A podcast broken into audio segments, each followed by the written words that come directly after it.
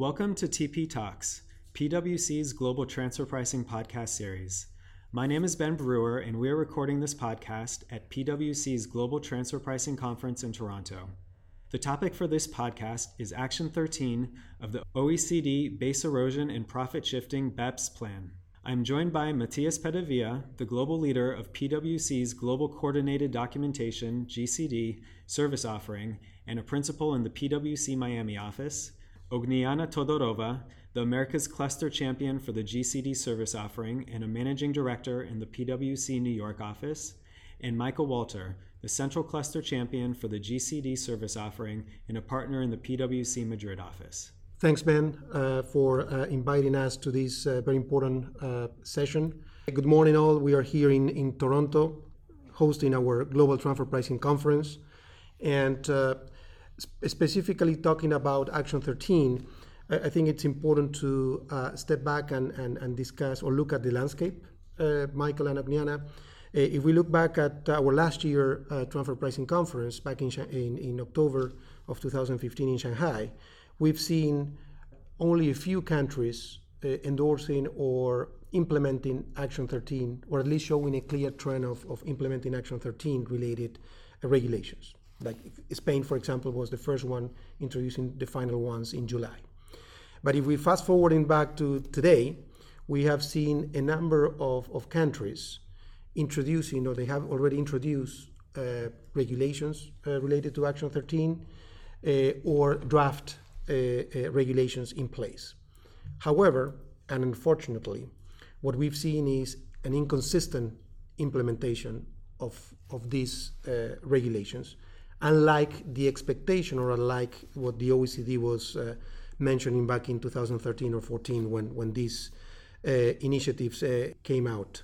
So I, I, will ask for you too if, if you can just give me a few examples of nuances of, of uh, these uh, tweaks in the regulations. I think it's, it's a good uh, place to set the stage for, for the conversation today. So I know, Ogniana, sure. if you wanted to Yep. to share you. with us that. Mm-hmm. Thank you, Matthias. Um, so, you know, we all know that the OECD um, was talking about a three tier approach. Um, and what we're seeing, for example, in the West Cluster or in the Americas, on both North and South America, is that um, we're seeing certain countries only implement, implementing country by country reporting, uh, like the US, and not interested in master file or local file. In fact, the US is um, has made uh, statements that they would like to continue with the 6662 documentation requirements, contemporaneous documentation requirements, and they're not planning on making any changes to that. Um, they're also not planning on uh, requesting the master file. Canada has also um, spoken in a very similar vein, so both of those countries are aligned there. However, um, Mexico, for example, um, has um, the full Monty, has uh, the master file, local file, and the country by country reporting requirement. Uh, as well as some of the local documentation, uh, some of the local um, information return forms that were previously required are remaining, and some of them are being expanded. What we're seeing in South America uh, has been quiet for now, but we're hearing uh, noises and official noises that they're going to uh, start implementing Action 13. Specifically, Brazil, Argentina, Colombia, and Chile uh, have come out uh, publicly saying that they're planning on implementing. So, really, uh, I think the landscape is about to change there as well. Right, and from a European point of view, we also see a similar pattern, i.e., we see some countries that um, that have implemented all three tiers of the OECD's Action 13, such as, for example, Spain and the Netherlands. But we also have other countries, like, for example, UK and Italy, who, um, who, have, only, who have only implemented the CBCR requirement. So we see a lot of different nuances and not exactly what, what was in mind when Action 13 um, first came into play.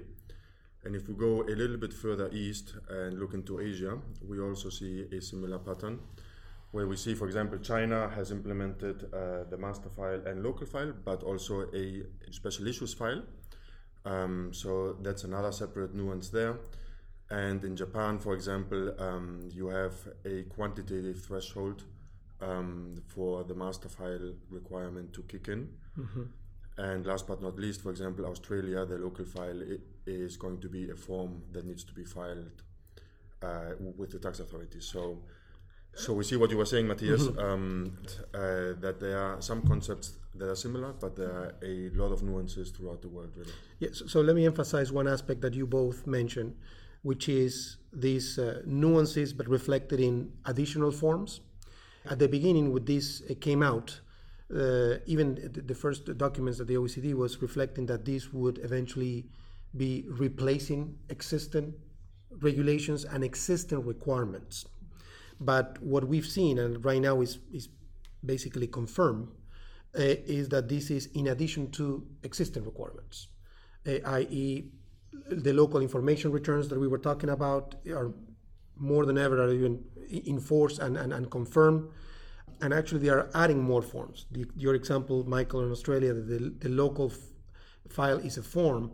ATO was announced that this is in addition to any documentation requirement that we have. And similar approach has been uh, taken by the German uh, government, and similar to Mexico as well. So I, I think that uh, one of the messages here is, unfortunately, instead of uh, alleviating the burden or simplifying the uh, requirements, uh, unfortunately, it ended up being quite the opposite.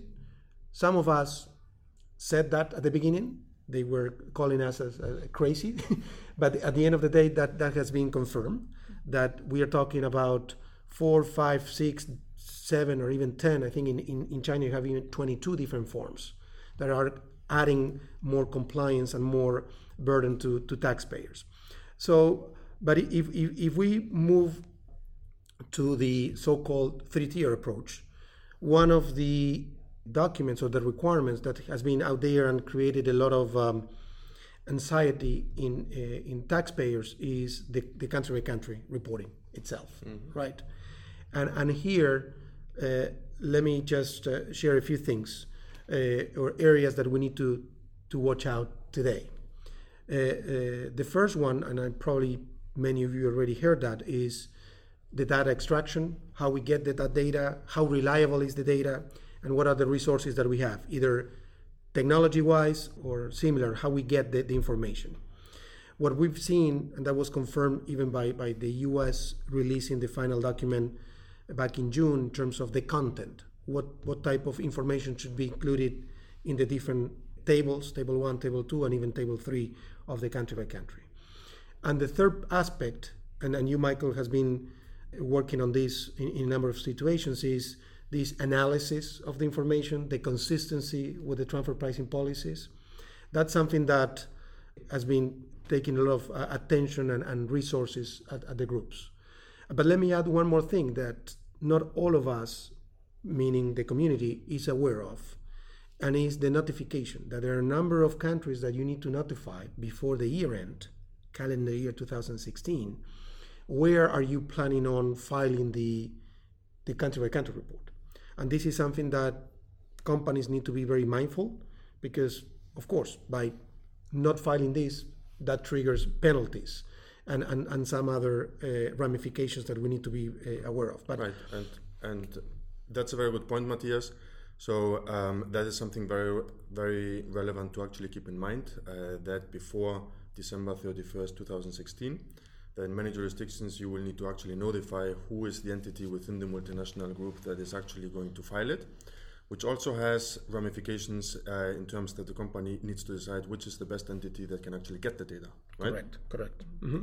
And I think from a U.S. perspective, some of hopefully our U.S. listeners are aware of this, but as you know, the U.S. Um, rules or the country by country um, regulations that the IRS uh, issued and finalized in June, and that Matthias was referring to, are only valid for fiscal year 17 and forward. However, um, in order to alleviate the need for companies to comply with country by country requirements for fiscal year 2016 in a lot of other countries, uh, the IRS has agreed to uh, voluntarily accept country by country files with the contemporaneous documentation uh, to be filed next year. So um, our recommendation is for U.S. multinationals to do so uh, with their uh, tax return for this current fiscal year.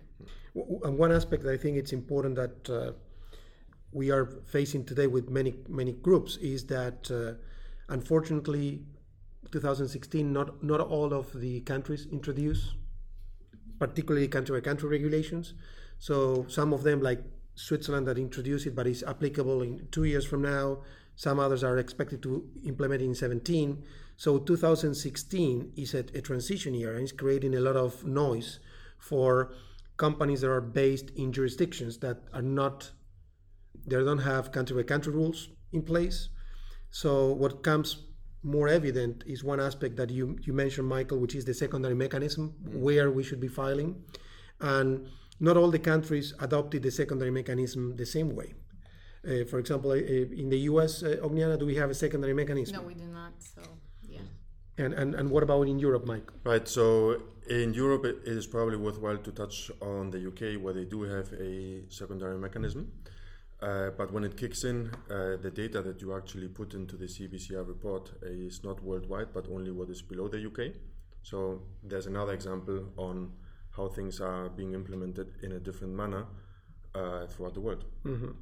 And and I think an, another aspect that I, I know that in the in the business community was a lot there was a lot of concern about is the confidentiality and what country we trust to file, especially if I'm not in in a, in a in a country that has rules, which country I, I could trust, and all these uh, uh activities of, of public CBCR, primarily in Europe, and, and state aid, and, and other activities uh, that we are seeing for tax authorities, that creating some fear for tax authorities to, or I'm sorry, for uh, groups to file in certain in certain jurisdictions where a year ago were likely filers all these additional activities are creating some um, uh, reservations that, that, to file there. So your point, uh, Michael, I think is, is, is, key in terms of what are the things that we need to be looking at now is in addition to the notification, of course, is where I should be filing mm-hmm. that will comply with, with all my, my needs. And I think one more um, uh, point to add, Matthias, we did not talk so far is the the treaty network. I think that's also a very important consideration Correct. when we are thinking about uh, you know selecting a surrogate um, uh, filer yep. situation. This concludes part one of the BEPS Action 13 podcast. Please be sure to listen to part two, which addresses master file and local file documentation as well as the resources and coordination needed by companies in order to comply with these new requirements. If you have further questions, the contact info for Matthias, Ogniana, and Michael is provided in the description of this podcast.